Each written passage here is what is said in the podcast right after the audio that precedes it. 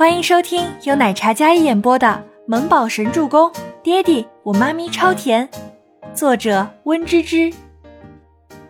第二百五十九集，全喜初眉角眼梢都微微上挑，那举手投足、一颦一笑，瞬间就让人被他给感染了。赫连青羽是刚才拍《伊人如梦》的时候就已经坐到了旁边，但是很安静，没有让工作人员额外伺候。两人就坐在机器旁边，看着全喜初的表现。不错，挺特别的。静觉司长腿叠加，然后靠在柔软的沙发上，看着那一抹红衣，对赫连青羽道，眼神一直是坏坏的。白风亲自将摄影师的工作抢了去，自己亲自拍摄。静觉司在那里打量着画面的同时，忽然阴气的剑眉下，一双眸子眯了眯。看着那个混在人群里像是工作人员的男子，似乎在自己包包里掏什么东西。怎么？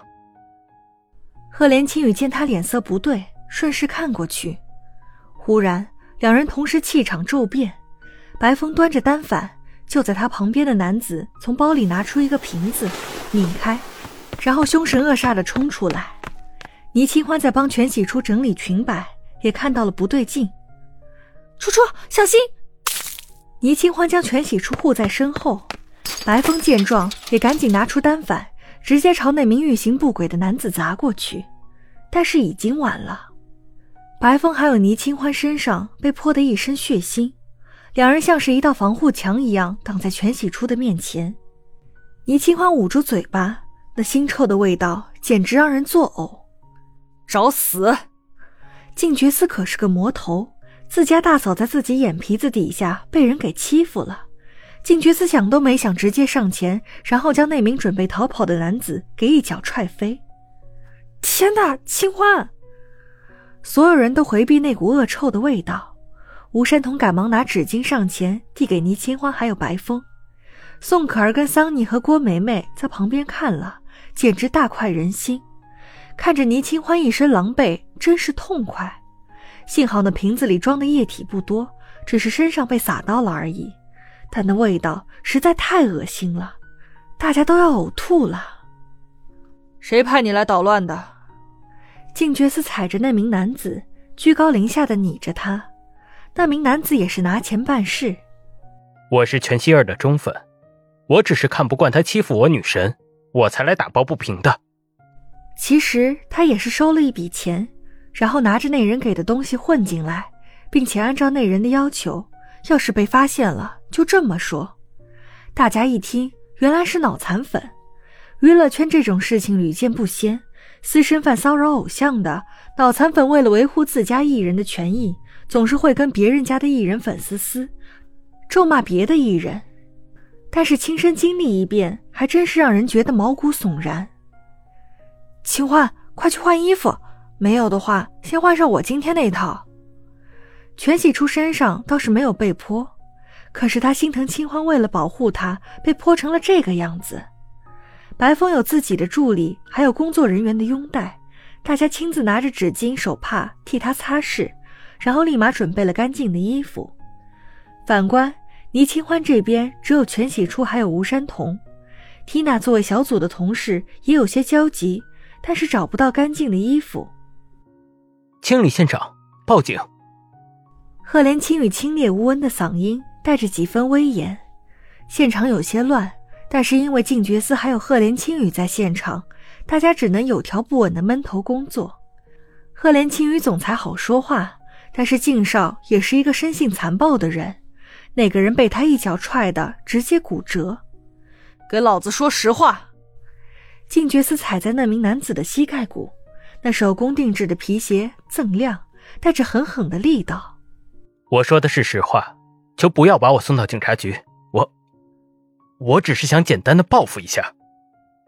男子听到报警的时候已经吓坏了，他其实已经做好了被打的准备，但是没想到会遇到这样一个冷酷的男人。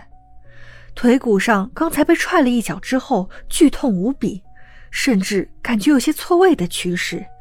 但是有这样的碾压，他的腿真的快断了。所有人只当静觉寺动怒是因为他本身脾气冷酷，或者可能是因为跟白风关系好，但是没人知道静觉寺跟赫连青羽其实是因为倪清欢。那只是一个小设计师的倪清欢，其余的人不知道他的身份，但是他们知道。先不用管我，让倪设计师准备洗漱和换洗的衣服。白风示意自己的女助理替倪清欢清理，那股味道实在太恶心了。倪清欢捂着嘴巴一直干呕。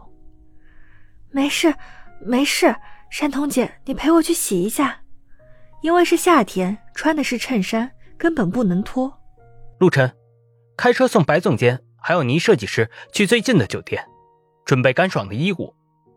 赫连青雨吩咐自己的秘书说道：“好的，boss，你们先去换洗，这里我来处理。”赫连青羽站在人群中，那种贵公子温润又优雅的气场，虽然事发突然，但是有他在，就像有了主心骨一样。静觉寺坏笑的看着地上那所谓的脑残粉。本少爷难得出一趟门，你就这么膈应我？我看你是找死！管你是谁家的脑残粉！静觉寺性格暴戾的很，此话一出，那名男子更加恐惧了。这位一身黑色的冷酷男子看着就不像好人，可是他已经应允了那个男人，要是敢泄露半个字，下场不得好死。全仙儿终于也体会了一把。什么叫做人在家中坐，锅从天上来？欣姐给他打电话的时候，他正好还在家里泡完澡，让美容师给自己护肤呢。但是欣姐说完之后，全希儿瞬间就炸了。她从美容床上惊坐起来，脸上的面膜都没涂均匀。全喜初那个小贱人，还真是会给自己造势，竟然打着我的名号给自己铺路。那个粉丝一定是他自己找人来污蔑我的。全希儿一直以名媛千金在娱乐圈立足，是一个有才气、有豪门背景、有颜值和气质的女艺人。这一点她高过许多明星，在粉丝心中就是女神一样的存在。如果说她的脑残粉去为难全喜初，那么一个是她魅力太大，但是细想一下，会觉得她的粉丝没有素质，牵连她也要受到外界的舆论。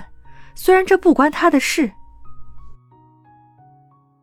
本集播讲完毕，感谢您的收听，我们下集再见。